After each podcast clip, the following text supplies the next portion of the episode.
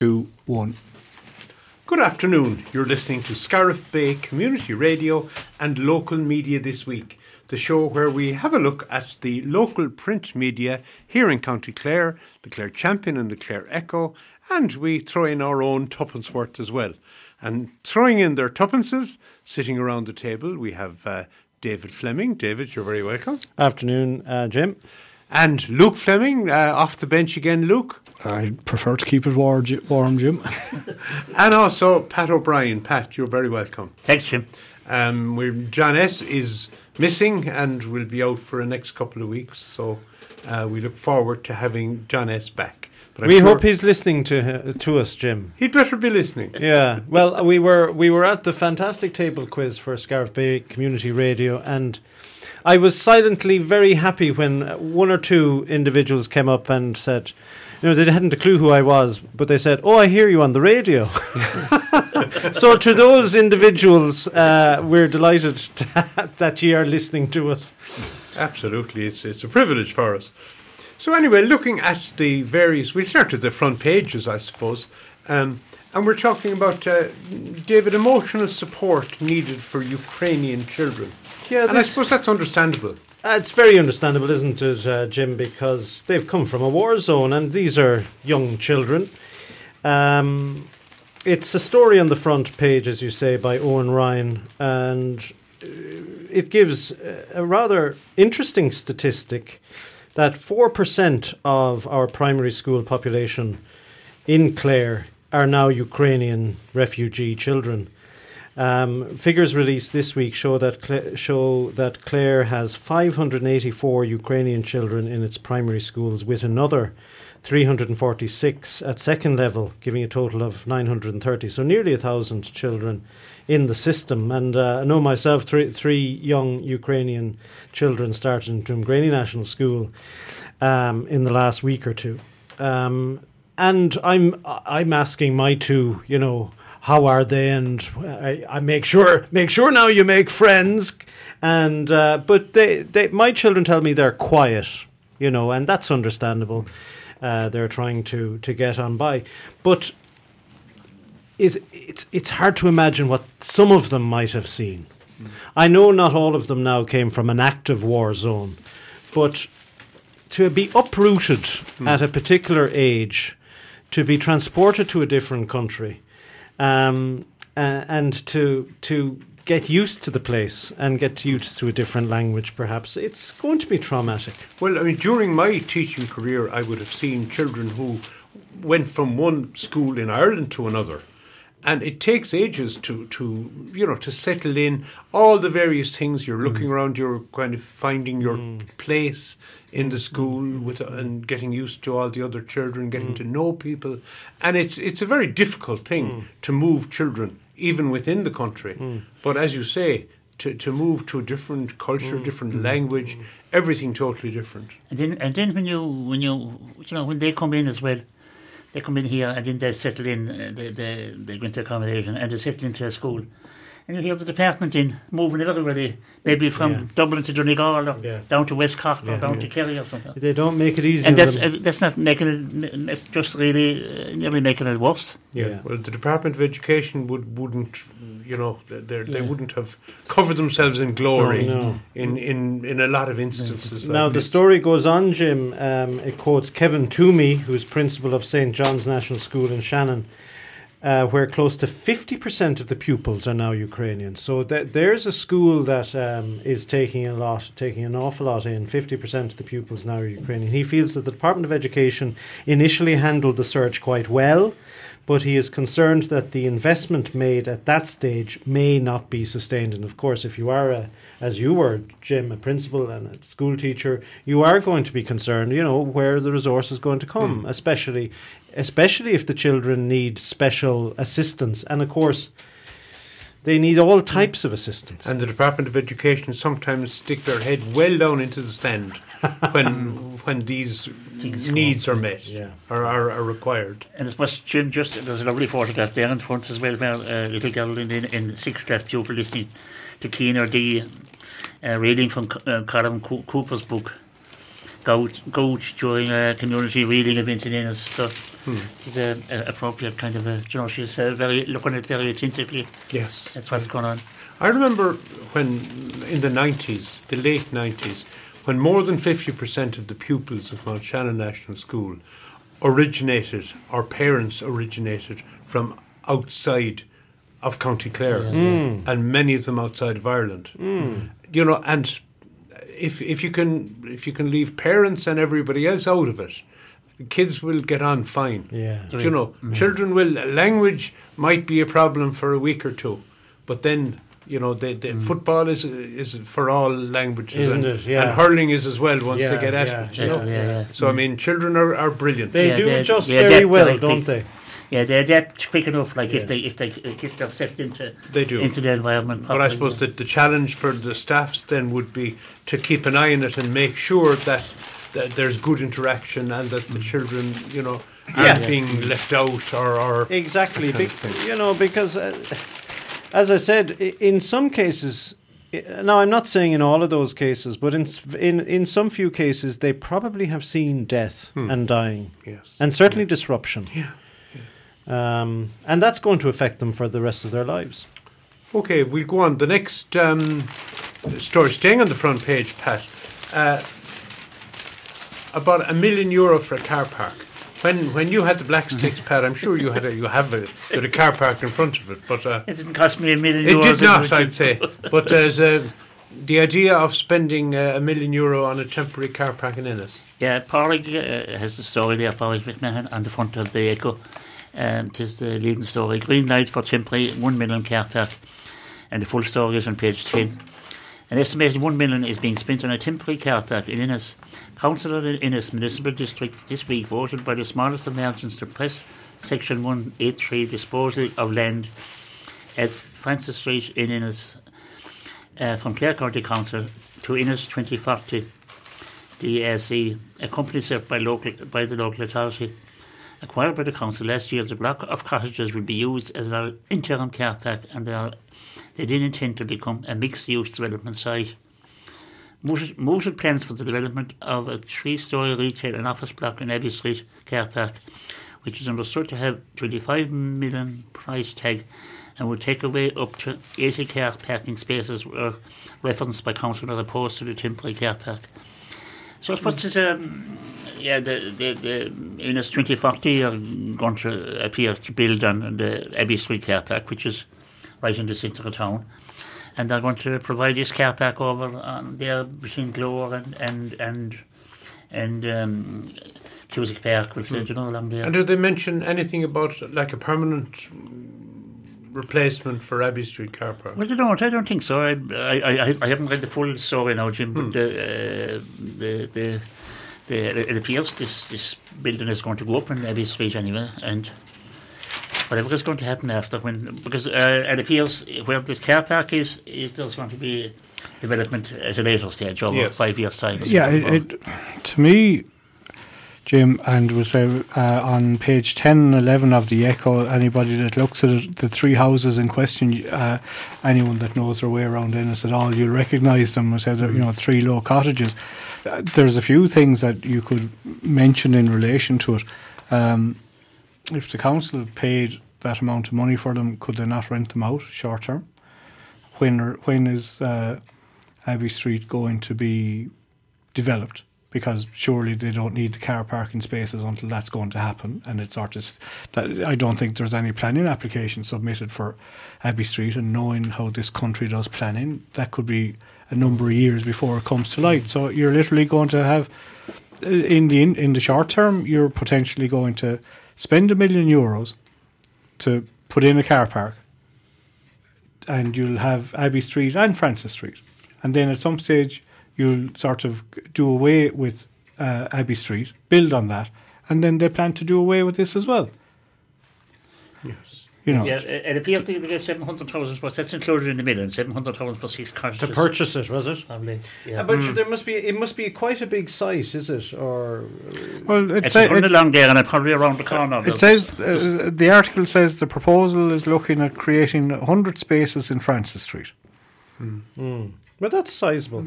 But uh, I notice uh, Jessica Quinn in Jessica Quinn's um, uh, report on the front page about the same matter.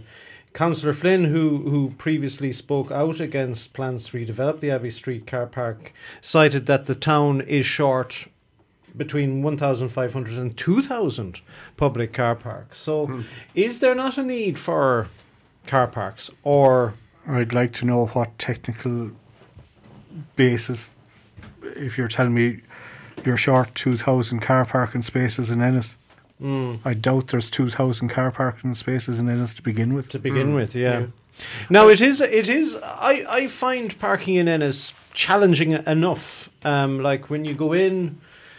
The into this into the town centre, shall we say, down by the river. There's a car park there. Um, the, that's always full, Yeah, that's, and uh, that's Carmel most Street. convenient because it brings you right in. Yeah, and Carmel you know, yeah. there's and Abbey Street is always full and Abbey well. Street and, and around the market area. Yeah, now there is a big yeah. uh, Multi-storey. multi-story car park there, Right. but Well, didn't the council spend an awful lot of money on putting a, a market, uh, an indoor market up there, and that's only being used Yeah, to park a few another- cars as well. But I often I think of Limerick often because years ago Limerick, the centre of Limerick was bustling, and gradually uh, various areas Yeah. outside of on the edge of town, yeah. um, the Dooradoyle being one the, one of the first ones I suppose, and there, there's a number of others, Yeah. and it's so much easier to get in there, and you don't have to be worrying about parking. You know, I'm just wondering if if they want to have the centre of Ennis become a vibrant place, Hmm. The the parking issue will have to be solved. Yeah. and solved to the But in, Lim- in, in Limerick, they did put all the car parking and the shopping. It was the shopping centres, and it was the council. This was the problem. The city was one jurisdiction, one planning jurisdiction. The council was the other, and the council, the county council, built Dooradoyle, and they facilitated the parkway and all the rest. You know, and it it hollowed out the city of hmm. Limerick. Uh, Ennis, I think, has fortunately one of the few places in the country that hasn't seen that donut effect. And so they need to be very careful, as you say, Jim. They need to be very careful about yeah, yeah. um, what they do and Because what they we- allow develop in the suburbs. Basically, it's what you have done stores, shopping centre, and you have um, Tesco in, in the centre of the town. That's the saviour of it. And I you think. have Aldi's is nearly in the centre of the town Yeah. as well. yeah, You know. I'm not saying you could do this in Ennis, but I I remember being in Madrid, where a huge amount of car parking space is under the streets. Yeah. Mm. literally under the streets. yeah. The street is going overhead. Yeah, yeah. Mm. And and now Ennis is prone to flooding, so maybe it wouldn't work there. But uh, anyway, we'll go on. Uh, looking at, I suppose, uh, Jessica Quinn, by the way, had a, has a piece on the front page of the Clare Champion as well about the car parking. Owen Ryan has another piece on the front page of the Champion where it says homelessness fears grow as eviction ban not extended. And I suppose we've been listening to this during the week, um, and we're we're we're being pinched from all sides. Uh, the whole question of homelessness, uh, not enough building done, and then in refugees coming, you know, mostly from Ukraine, but from other places as well, all putting a, a squeeze on uh, on houses and on hotels as well. And to join in with that, 39% of bed nights are, we're down 39% of bed nights Pat, in- in the county, our- yeah. in the Yeah. county for hotels. Yeah, yeah. It appears. Should I suppose there's a lot of uh, noise on the door over the over the homeless f- and uh, and eviction ban not extended, um, and all that. And um, but uh, in the tourism section, we'll say 39 percent is an awful lot of, an awful lot of beds. Uh, to be missing, and you know you're dependent on maybe on tourism for in the county in County Clare for, and you're dependent on tourists to, to, to bring in money and uh, turnover and all that kind of stuff. they've been given out about it down in Kerry. And you can they've understand- complaining- yeah, yeah. but- yeah, we could, I can 100% understand it, David, but I can understand it here as well. Uh, Yeah, because you but look at I- at East Clare. I wouldn't. I wonder how how busy our hotels in Clare get. Yeah, but David, you, you've a question. I'm sure they they wouldn't be occupied 100% all year round, but you look at the scenario and you take a, a huge chunk of them out for a large amount of time. The example, you know, we'll say last year uh, that you could look at, we'll say would be Lisdoonvarna, Yeah. right? How That- many that's people only would for a stay in particular time. Lisdoonvarna, I wonder? Yeah, but, but but you think about it for July, Hotels will be full in, Ju- Au- in July, September. July, August, That's September. a month. Uh, you'd, you'd be fairly full July and August as well. Well, you're, you you're on the Wild Atlantic Way, David. Yeah. I wonder because most of our tourists, and of course we have, Clare has the um, busiest tourist spot in the country, but most most of our tourists come in and they go out in the one day. Yeah, yeah, but Well, you'll, that's to the you'll, you'll have a certain amount of Yeah, people to the cliffs. staying around as well. I a remember- certain amount, I but I'm curious as to what the amount. And when I see statistics like this, I'd also like to see the other side of it. Um, and we have uh, a number of hotels which are not open. The one here in Scariff, there's very few.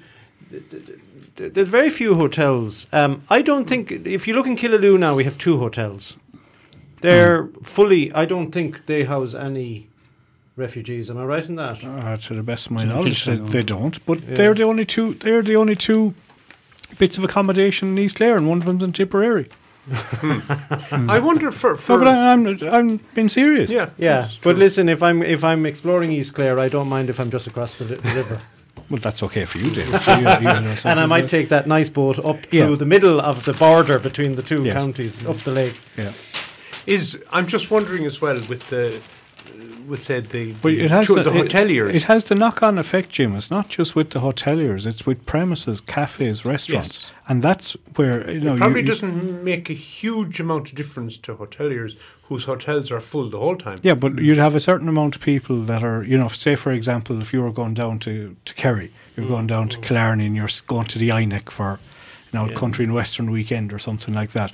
You might eat in the hotel one or two nights, but you might go out. Oh yeah, that's two. true. That's true. But then, but then, you know, if if, if just say if half the INEC isn't av- or half the Gleneagles isn't available, it that's, that's potentially a large number of your people for the True, premises, true, out, you know, true, outside of the yeah. hotel. But what I would say is that the hoteliers themselves have made this decision.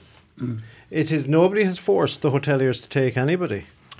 oh no, it, it's probably they have because they're getting, they're a- getting, They're the getting a lot of Yeah, money. Well, they're, get, they're they're getting getting guaranteed winter money. They're getting guaranteed money in the winter time in the winter time. Yeah. So it's up now to the hoteliers to make a judgment call whether they um, stop their contracts in the cases where they have been accepting them, accepting refugees, and um, and take tourism. Now it's a that's a tricky que- that's a tricky one because they're now also thinking about next winter. Mm. Yes.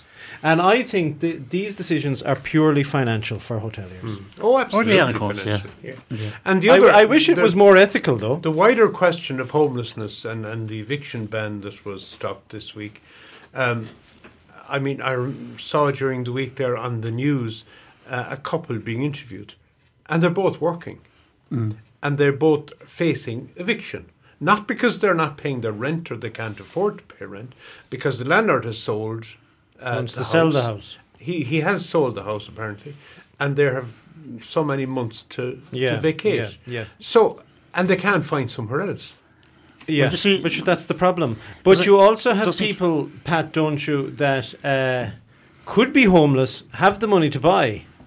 So, so you're you're you're in a way you're you're not affecting the balance of the situation. I know of a case where a person and um, a, a, a father and his two children are living. He owns a house. It's rented. He can't get rid of the person in there. He wants to live in his own house. He's living with his mother now or something. Um, so he's technically homeless under our under our definitions of what homeless is, um, and he wants to live in his house. So for him, the getting rid of the eviction ban is a solution to his problem because he can now, unfortunately, for the person living in the house, It works per- it it works many ways, doesn't it, Pat? Yeah. Oh, it does. It works both ways. But I, I was talking to um, a fella, and he's a small, he's a small, um, we'll say, um, he's a few places to, to rent. He's a He- small landlord. He'd be a small landlord, and he he's a few houses and all that. He says, uh, he says it's crazy. He says, uh, I'm paying. He said, he says to me, I'm paying fifty three percent tax. And the vulture funds who come in, those big financial institutions, and buy out strips of places. They buy them all in, in, in, in bulk. They're paying fourteen percent. And they were given that They were given that, yeah, back. when they came in. They came ago. in back in the. To get us, I suppose, to get us out of trouble at the yeah, time. yeah, yeah. Mm, And Michael Noonan behind all those uh, vulture funds at that, at that stage, and they bought up all the all the property, and they got away with uh, with a very little tax, and, and it hasn't been changed, and I don't know why it hasn't been changed. Yeah.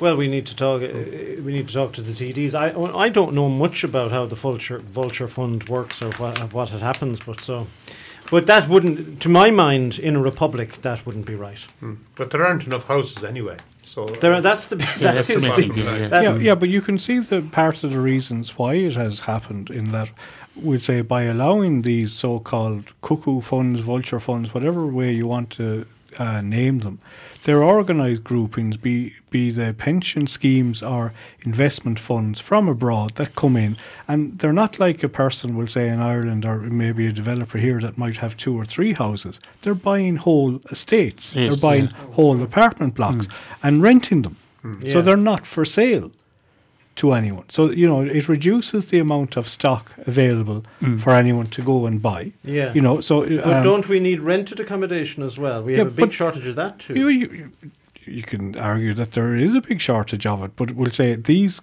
companies uh, can come in, they set the price, and they can put it up four or five percent, whatever, uh, a- annually per year. And if you don't like it, you lump it. which So- is another problem. Yeah. yeah. I love the, But of the cuckoo funds. Yeah, there was Um, the, cu- I would, the cuckoo fund suggests that the people come in, kick the thing out of somebody Yeah. out of the nest. Yeah, and, yeah. Uh, Yeah, but they're just looking, you know, they're, they're answering to shareholders. Well, they are, Yeah. and and, And, there uh, are many but- but people in this money, country and money, other money. countries, yeah, Yeah.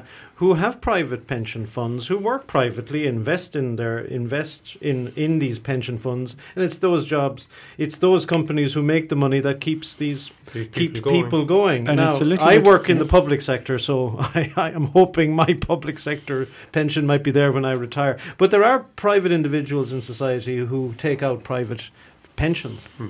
Yeah, but uh, they have to be funded. They do. You know, and how are they funded? By companies By making this, by this, I mean, So- this is but I, I, I have no problem about those companies coming in. If they come in, but they should be taxed properly. Well, I agree with you, If they're Pat. not being taxed, they, they should be that, taxed uh, properly. that is an important point. Okay, we'll go on. We're talking about a shortage of bed nights and a shortage of houses. There's also Pat, a shortage of priests, and we have. Uh, I think it's it's on the uh, Clare Champion where 23 parishes on the second page of the Clare Champion, page two. 23 parishes uh, in either in Clare or in the diocese. In the diocese, the Diocese, Killaloe, yeah. have uh, have no priest. Yeah, um, no, no resident priest in 23 parishes in Killaloe diocese. Um, No, it's wrong to say they've no priest, but they, they don't have a resident no, priest. yeah, no resident in- Yeah. Then, then there's the story there on page two of the Clare Champion. A staggering 23 parishes in the Killaloe diocese have no resident police. The Bishop of Killaloe, Fintan Monaghan, has revealed.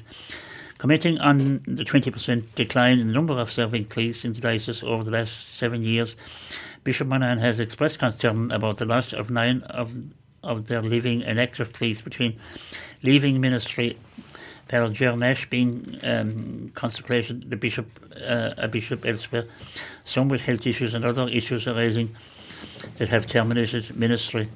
This is in addition to the number of priests who are walking away while coping with serious illness. So I suppose this is a, a, problem for them. Um, I suppose there, the, there's only, I think, over us now. Uh, we, Father O'Dwyer is to cover Broadford and he used to cover Pertitull as well and um, Lang covering our own area. And um, I don't know, I suppose I can't understand why they can't go in, let priests marry and one. Uh, let, Would that and, solve? and, would that and, solve it, Pat? and you think? ordain, ordain women priests? Would it, would it solve it? It might solve it would, it would help it anyway, I It suppose. would, I'd say it would help it, yeah, Yeah. without a doubt. Or, or, or is like the bishop himself cites the um, the increasing secularization of Irish society. Um, he says uh, we are predi- what where, where we were predicting we would be in 20 years has now been brought forward with breakneck speed. We have many challenges. Um, and one of them, he says, is secular. Like, would it, would it actually, ha- like, have have many people gone beyond But the due, church? due to sums, David, they've lost 20% of their priests in five years. Yeah, yeah. Uh, no. And if that fi- rate fi- continues, yeah, five, ten years ago, uh, in fairness to them, there were a lot of people in the clergy were stating that this was going to happen That's because right, you yeah. do the sums, and they tried the initiative to sort of bring in the deacons, met huge opposition first time around. Now I think a, a little bit of common sense may be coming in. I, it's, I don't think the problem is going to be solved straight away, but uh, there is a, I think a realistic way of looking at it is if they stay as they are, they're going to have no one Yeah. in Yeah. fi- in five ten years. They time. have, according because to, of the age profile. Absolutely. according to yeah. Dan, they have just 50, 50 priests are left. That's all they have. And um, they're under the age of 75, so there must be priests, a few priests probably, uh, quite a few must be over 75. yeah, because obviously te- still tec- working. technically You have they to- have to go, they have to go at, 75. But they work away while Absolutely. they're, while they're able Yeah, yeah, to. yeah. while they're able to.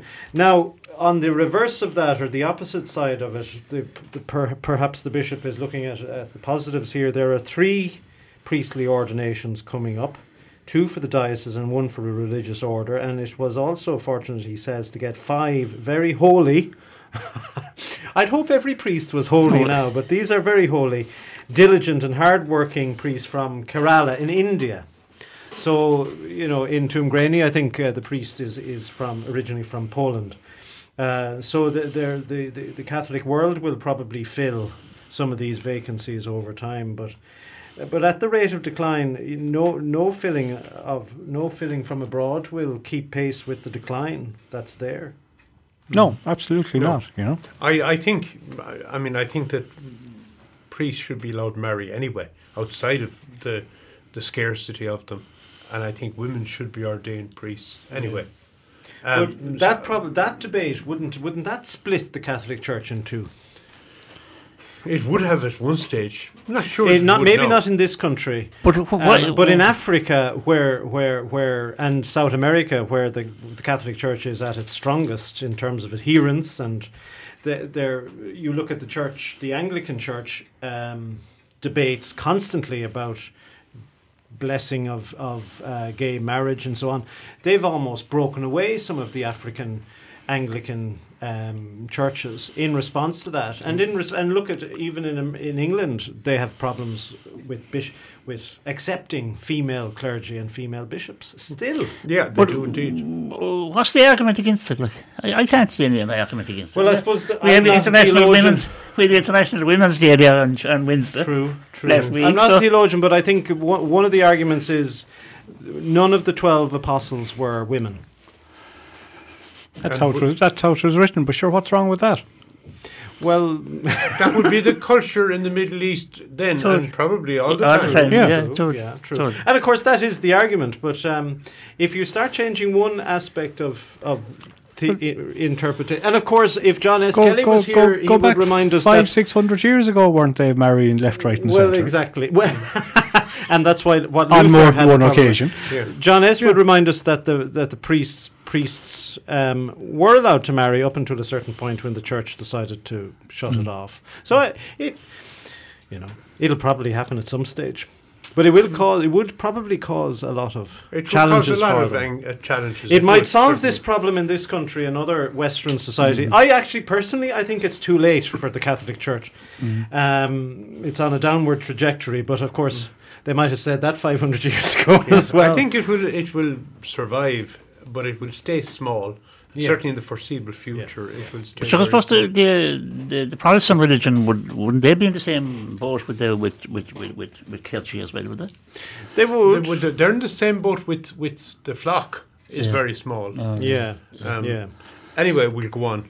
Uh, we were talking about shortage of beds there a while ago, and that affected Joe Carey, our TD from Clarecastle, who had to spend uh, a night, or at least one night anyway, in a trolley in UHL. I wonder, you know, would that have uh, an effect on himself and on his politics? Well, I'd say many people are probably hoping it might anyway, that our politicians might be getting a real life experience of what many people experience. Now, obviously, nobody wants to see anybody in hospital and anybody on a, on a hospital bed, no matter if they're a TD or not. But it might give him some perspective and it might allow him actually to stand up in the Dáil and.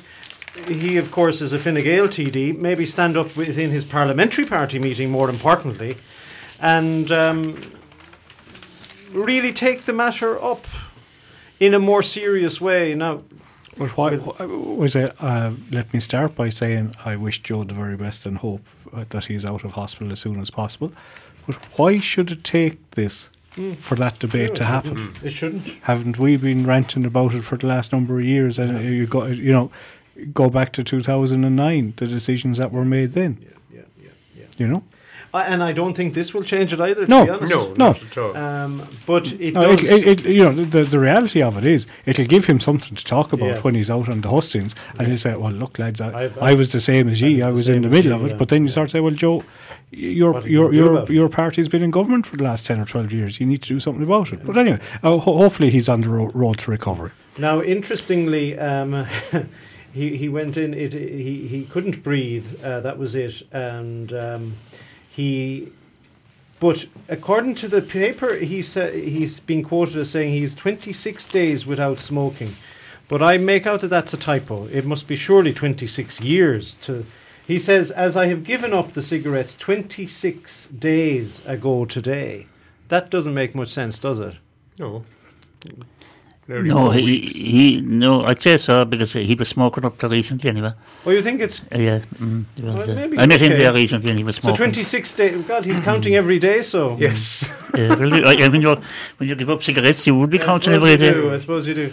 Okay, we'd better go on. I, I think we've reached the halfway point in the in the program. we're not talking about uh, wind and sewage, Jim. No? We we'll have it maybe when we come back. oh, okay, fair. Clear the air here first. Yeah, in the yeah, studio. yeah, Uh, Pat- You're not accusing anybody of smoking here, Jim. no, indeed. No. What have we? Um, what have we got? We've Andy Williams, Jim. I, I can't take my eyes off of you. Oh my God, I'm delighted to hear it. Pat. Andy Williams.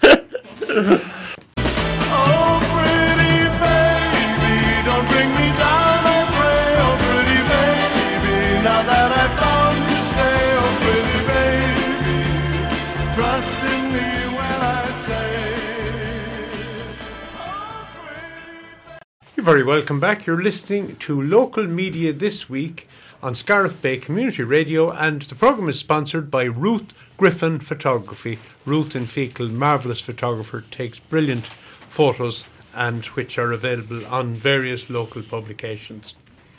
Now, uh, we didn't get to all our pieces that we intended to in part one, but then we never do.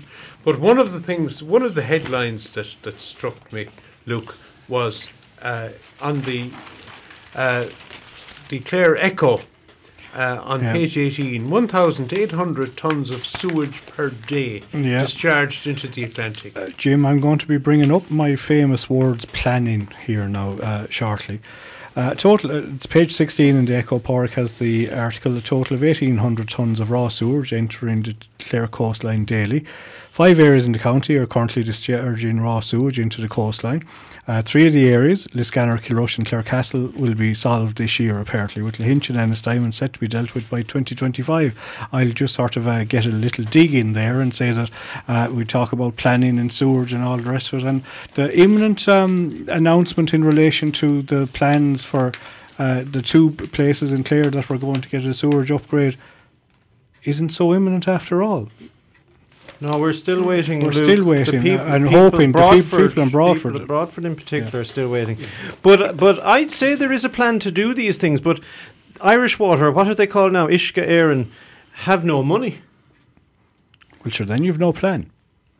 Yeah, Well, but you might have a plan, getting- but you, I you suppose can't do anything with the plan. They're getting money from the from the exchequer. from the exchequer. But they only get a certain portion. Yeah, but I think that that's why the the water when the water like uh, they put on water charges on people, and then they took them off and they sent back the money to you. yeah, They should have kept the water charges yeah. and, kept them at and a they put in meters in most houses in the houses. country. Yeah, and Yeah. kept the water charges at a certain for five years, uh, and then review them after five years and say, okay, we'll put them up a small bit or whatever. If the government, if the if the next this government, this current government won't do it anyway because it's not in the program for government. But if the next government, Won't do it either. Well, if if the Mary Lou won't do it right, because she's going to be he, she'll be But but, but. Sinn Féin would be in favour of high taxation in in, in order to pay for yeah, but services. oh yeah, high taxation on, on, on, on the fellas at the top. the, the, the, the, companies from the, the, the high tech companies coming in, they, they're Yeah. the ones But the, but the problem is, if this sewerage issue keeps continuing, we're going to be fined by the mm. European Commission Yeah. for not for not upholding our obligations under various directives. As we failing to plan, David, uh, could I refer to another failure to plan, uh, Jim? Uh, in page six in the Champion, uh, Fiona McGarry has an article and Dan Danaher has an article, and they're both in relation to. We were talking about sort of the poo hitting the fan, and now we're talking about a bit of wind and chaos and confusion over West Clo- West Coast wind plan. And this is basically um, independent TD Michael McNamara has challenged Leo Varadkar on recent communications in relation to it. Uh, I'm going to give you a quote here now. Um, when questioned as to whether supports for the West would be included, the Taoiseach replied, Yes, this needs to be plan led. However, it should not be a free for all led by investments, investors and developers. It should be plan led. That is why it is important we have a plan, but it has to be the right plan.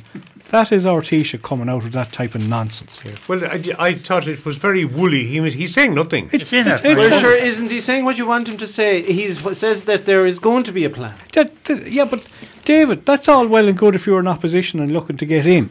They're the people in charge and are doing SFA. and uh, in relation to, uh, we say if Dan Danaher has uh, an article just in relation to the two exhibitions that, that took place, and uh, These were the ESB electricians. yeah, I would say that took place in in. West Clare, and basically, i and, and again, if quote Yeah, if yeah, developed, yeah, yeah. the project will be delivered in two phases. The first phase, located 16 kilometres off the Clare Kerry coast, expected capacity 400 megawatts, uh, and then the second phase would be located 20 miles west of Moneypoint. Uh, sorry, uh, 20 kilometres west of the first phase, should I say. And uh, that would take the total project capacity to between 1 gigawatt and 1.5 gigawatt. So if I do my sums right, it's in around a gigawatt of, of uh, in phase two. So Yeah. 400 in phase one, a gig in phase Yeah. two. And correct me if I'm wrong, Luke. We the country at the moment uses about five or six gigawatts. Yeah, the max capacity, I think, uh, would say peak capacity in the country is around seven Yeah, seven. currently. And I and I was looking at something last week, and there is potential for I think is it forty or sixty gigawatts in the Atlantic alone if it's harnessed properly. That that would power half of Western Europe. Yes.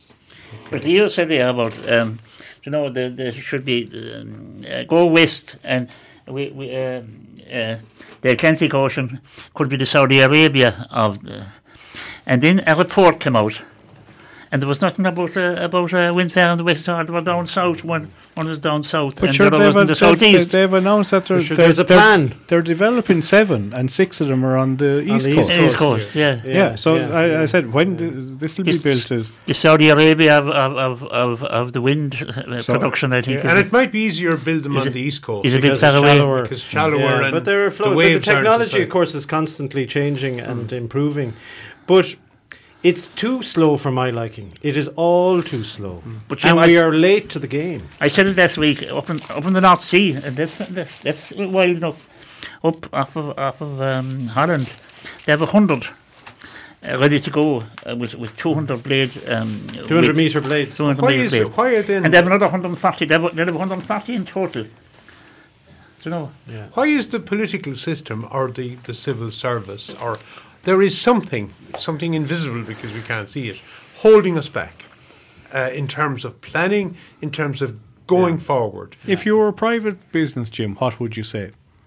You Bad, would- le- you've bad leadership. Yeah, so what would you do? You get rid give of it- the leadership. You'd give. I said this last week. You'd give it to Michael O'Leary and tell him do it, Mm, Mm. and it would be done. Or some Michael O'Leary character. Well, we don't want Michael O'Leary's making money, taking all the money away from the Irish Republic. It is the state. It Yeah, go but but look at you- Norway. you'd put someone in well, You'd put yeah. somebody in charge. I, you'd create a semi-state company. yeah, like but the uh, there is no mention on anywhere of anything they're talking about so far of that. I agree with you 100%. Mm. Mm. It should be state run.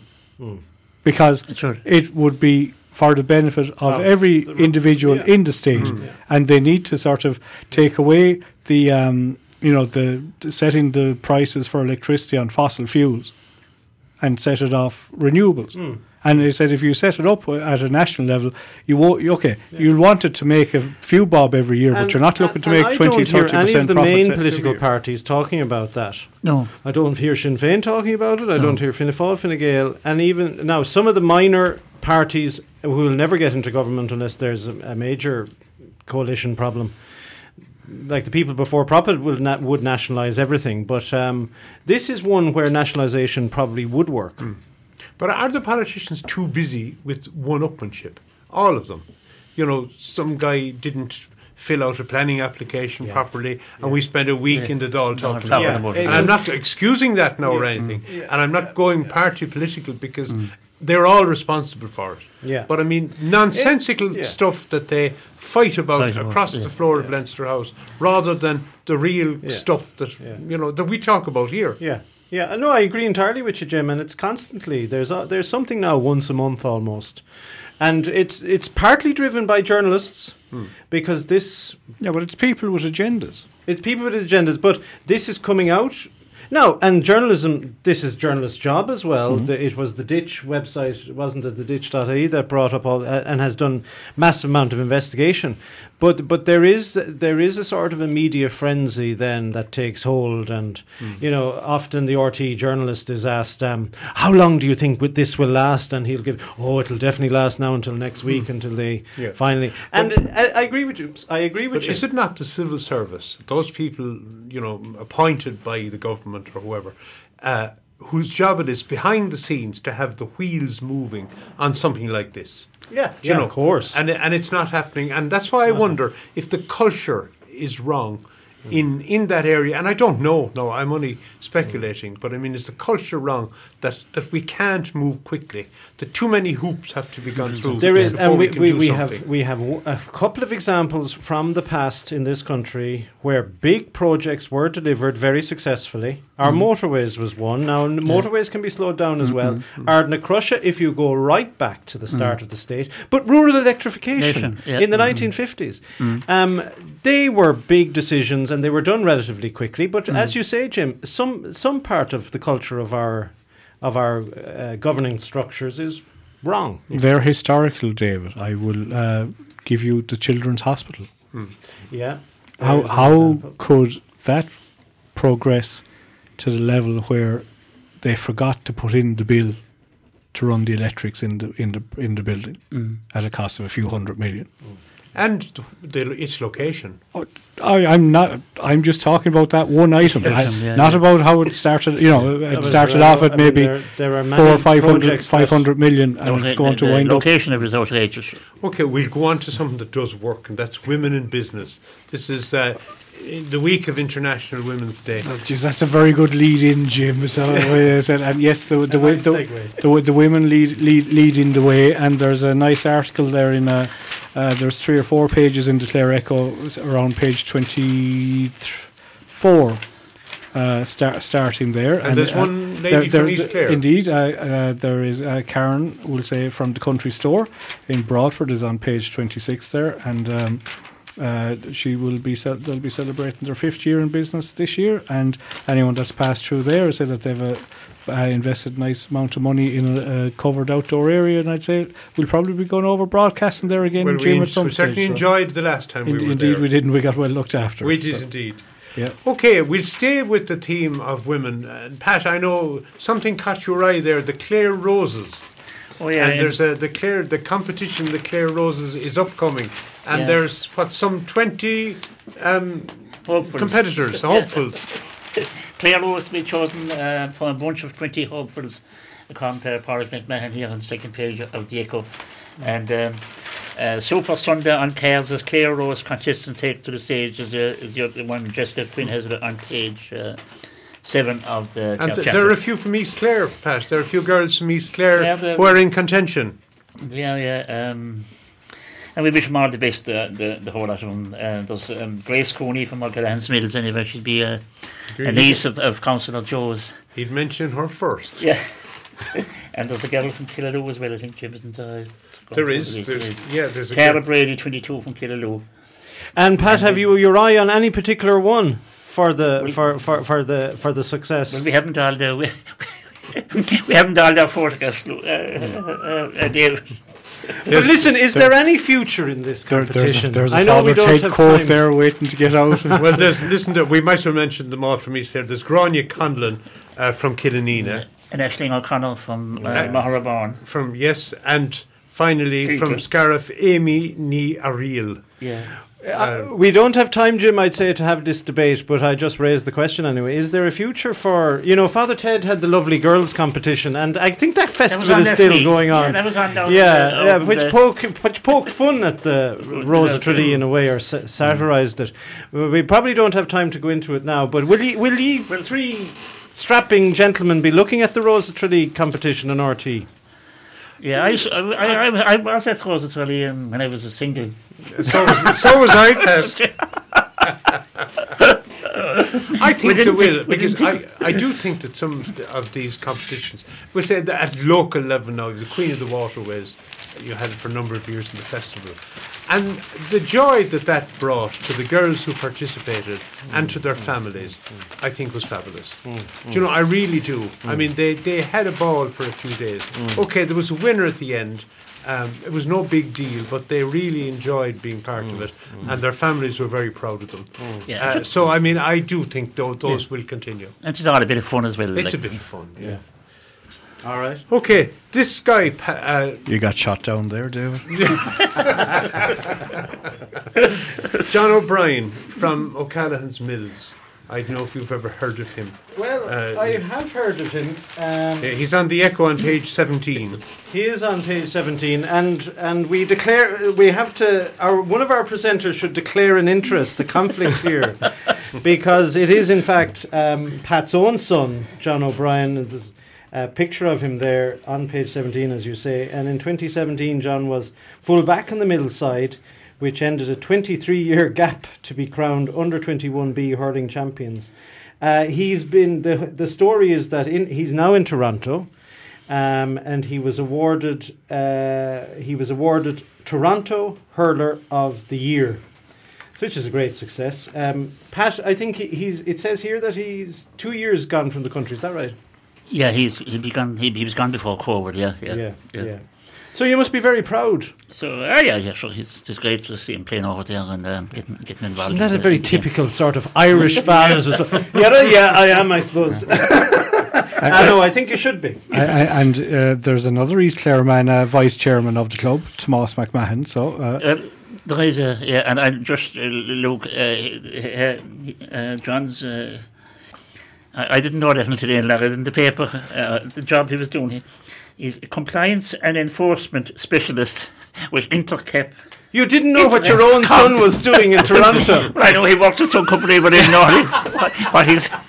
So we have to thank the Clare Echo for, for enlightening the father in this instance. great, great journalism by Páraic there. Yeah, we, we, we I, wish I was say, Mairead Mairead said to me he was uh, he he was in, in an enforcement uh, compliance officer before Christmas, but he got promotion uh, after Christmas. Ah. He's a specialist He's now. a specialist. very, very good. And was he always compliant at home, is the question. well, he was. He was always good at home. He was. He was, he And, was and uh, see, th- there's a there's a committee there as well, and uh, Killanena's Paddy Brady is there as well. So is the, is it because is it why is there so many?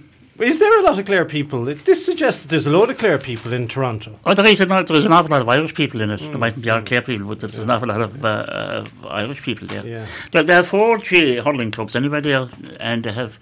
Uh, he was saying there's more football clubs. They have more football teams in, and they have camogie, uh, camogie teams in it. Yes. Okay, we'll go on because um, Well- we're we're just we're, we wish him Pat and we wish John well, and, and again our congratulations go to him. Uh, page five on the Clare champion, uh, a very striking photo there on page five by the award-winning uh, John Kelly, uh, photographer for the Clare champion. Um, just a, an amazing photograph of of opulence on the one hand and And destitution, Destitution. or poverty, I suppose you'd say. Yeah, John. This this gym was taken on the Champs Elysees in Paris, and um, you'd buy the paper. I think you'd buy the paper to have a look at that uh, to see what to see the message. But anyway, the, he, he John Kelly has won an award for this photograph at the IB Press Photographer of the Year awards. He got second place, I think, for it for in in a particular category. Um, it, the photograph is called "Beggar at the Dior Step." It's the Dior shop in Paris. Um, so, congratulations to him. It's great to see a photojournalist from County Clare at that level. And sure, it's not surprising to us who look at his photographs every single day of the. Uh, or, or every week because we're always blown away, aren't we? yeah. Absolutely, he's a fabulous. Paulie pho- has a, has a story as well, and on page 15, there where um, Eamon Ward, he, he, well, he mentions John John Kelly as well, and Eamon Ward has received the prize as well. Um, Yeah, another for- fine photographer. Yeah, for for uh, uh, a photograph of uh, a, a woman uh, um, and, and and her daughter from Ukraine in, in Lisdoonvarna after arriving in Lisdoonvarna. It was a portrait And uh, if you photograph. and if you want, if if listeners want to even see the how even amateur photographers are uh, at work in Clare, on the front page of the Living, there's about eight, there's about ten photographs, uh, which forms part of the Clare Camera Club. It's a sort of a thing actually that people would get interested in to form a club. And there's a beautiful picture there, um, Golden Handstand by Michael O'Brien, which is out somewhere in Lough Derg looks to me. But there's a whole range of different photographs from all parts of the county and beyond the county as well. Okay. I suppose w- things that are on are mentioned as well. Shlivati Drama Group are performing a two They're- one act plays. Their last night tonight, Jim, we'll say literally about 10 yards away from where we are. Yes. And uh, we'll say uh, there's uh, The Last of the Last of the Mohicans, directed by Shane Kelly, and Losers, directed by Noel Hogan. So I think they're two classed as one act one act plays. so So, tonight is your last yeah, chance. eight, eight o'clock tonight, uh, tenner at the door, and there's a raffle as well. Lovely. Okay. Tulla engineering students. I'm looking at page 13 in the Clare Champion. Uh, the East Clare page. Tulla engineering students were in Smithstown recently. Yeah, And, uh, they're they're, they're there. on page seventeen. I suppose what you'd say. The last few minutes were the East Clare notes in the champion, page thirteen, and page seventeen in the Echo. Uh, Elaine Tubridy has the article uh, "Light Shed on Engineering for Tulla Students," which a, a, a good pun. Yes. Uh, and then uh, the our, where have I now? I've, I've lost. Uh, where's the Tulla one? What page did you say on the champion, Jim? I'm sorry, I've Page lost that. 13, EI, EI under. Oh, Jesus, it's sorry. page It's, it's, 17. a photograph, sorry. Yeah. Yeah. Should have gone Yeah, to Specsavers. Yeah, uh, yeah I, I, I don't have them with me. That's my problem. So yeah, I, uh, Brian Arthur has has a picture there. Uh, the, the students down at Smith, Smithstown Additive uh, and Imaginative Technologies. We'll say Yeah, there was, Shannon. uh, I see there on the paper as well, there was 1,500, or was it 1,700 uh, attended uh, an engineering, I think it was from your establishment. Um, yeah, in the uh, university, yeah. um, out in Shannon uh, at the weekend, last weekend, where the engineering um, companies and students and, and the university were, had a, an expo on the. Yes. Listen, we we must go very quickly. Uh, St Patrick's Day is coming up next Friday, so just to, there are a number of parades around. There's a parade in Feakle in Sunderland in the morning, in Scariff, in Killaloe, in Yeah. Tulla, we think. sort of- So David, you might have divided loyalties now. There's a Model T is going to be on display at the Scariff Parade. I that, see. that, that has links to Mr. Collins. That, Yeah. Well, it belonged to Mrs. M- m- it belonged to Collins's lover, Kitty Kiernan's brother, Brother, if you yeah. don't mind. Yeah.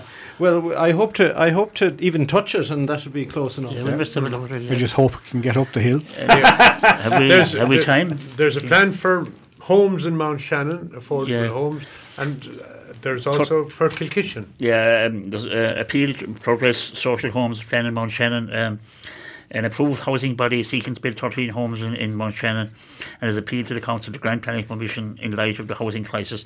And I don't think there's any any um, objections. And uh, I think that the application will be made on the 30th of March of A the decision, yeah. yeah. Decision, Okay. And the Kilkishen as well, Jim. Um, there's a um, He'll get it in before we finish. 61 houses in Kilkishen. Uh, Fiona McGarry has the story there if anyone wants to read it. Yeah. And uh, there's a big development in in uh, in a, in um, in a, a site that was uh, uh, back in the Celtic Tiger times and it's been re- redeveloped Okay. again. Well, hopefully it'll help to ease the crisis we were talking about earlier on. Uh, the um, Flagmount Forest School as well. You can read about that in the Clare Champion. On page 17, I think. Yeah, Fiona has it there. It's uh, thir- 13 gyms. It's at the 13. bottom of the East Clare. Fiona has it there. Leafy North East Clare. It's the first time I've ever heard it described there, but it's quite appropriate because uh, uh, it's to be the location of a unique and innovative new centre for experiencing the healing benefits of the natural world. And we'll say uh, Marina and uh, her partner there, Cullum, will say who we have both interviewed on, on the radio here. They, they own um, uh, 42 acres of land in the Lochraney Valley, and in their application to the council, they described it as one of the most spectacular and precious areas of natural beauty in East Clare, and I'm sure Pat McNamara I will, was will, just will, going to say- will, will, will, will, will agree with that. And their intention is to convert and, and extend a, a barn to create a space for field meditation as well, well as workshops. A quiet nature room ought to be created using sustainable materials and practices for children to spend some reflective time after forest school sessions. So we wish them best luck with that. And there's an art, there's a piece on the Clare Champion as well about uh, show jumping and two Blakes involved. Ah, well, we, Uh, we, we, we spoke about we it spoke la- about la- last la- week. last week, and father and son got on okay anyway. They, they, they, they got a podium, uh, so and we'll be hope, hoping for many more. And I suppose we send our good wishes to Dermot Hayes, who had his book launched uh, last week. And yeah, there, there are a great crowd, a number of photographs, and a, a great crowd at it. And there's a, it's a great title. We now have our own book of Kells. Dermot Hayes memoir launched. Uh, so it's a great, great uh, title there, page five uh, of the Echo. Yeah, and uh, uh, Dermot, of course, is no no stranger to community radio. He presents a show called Radio Beams on RCB, and we'll have to get we'll, we'll have to go meet him and have a chat. Absolutely. Jonathan McGrath from Killaloe, a well known swimmer there, very successful swimmer. And there's a piece about him as well in the in the Clare Champion on page nine, I think, where uh, he's going to give his time nine, coaching yeah. younger Yeah, people. Yeah. And uh, if we've time, the RNLI. If we have time mentioned. in the and as well, there's two stories here. Uh, Je- Jessica Quinn. Now, they're uh, uh, organised celebrate the life-saving role of female volunteers. And um, there's a, a lady there from, I think, from Poland, I came from over from Poland to, to Killaloe, and she's um, one of the one of the Volunteers? the people involved in the. And then they have um, um, they have fundraiser. Lough Derg RNLI left the lake charity cycle back after uh, 2022 success. They're having a cycle all around the lake. Well, and uh, such is a great charity to really to to, it is indeed. to Okay, it just shows you Support. we're racing through stuff, but I mean, there is so much in the local papers, and which you miss out on if you don't get them. So please support the Clare Champion and the Clare Echo and all the local, the Clare local media outlets. Now, uh, that brings our programme to an end this evening. Our thanks to David, thank you very much. Thanks, Jim. And to Luke, Thanks, Jim. and to Pat. thanks Jim. And uh, we'll go to Pat to see what we're going to play out on. Well, uh, plus in when this program is over, we'll, a lot of people will be tuned into to the television to watch the, the big games in Ireland and Scotland. So we'll have the Flower of Scotland from the Morriston Orpheus Choir. Lovely, brilliant, good choice, Pat. And let's hope it helps them drown their sorrows this evening. okay, that's it from local media this week. We'll talk to you again, please God, next Sunday. So for now, from us, goodbye and God bless.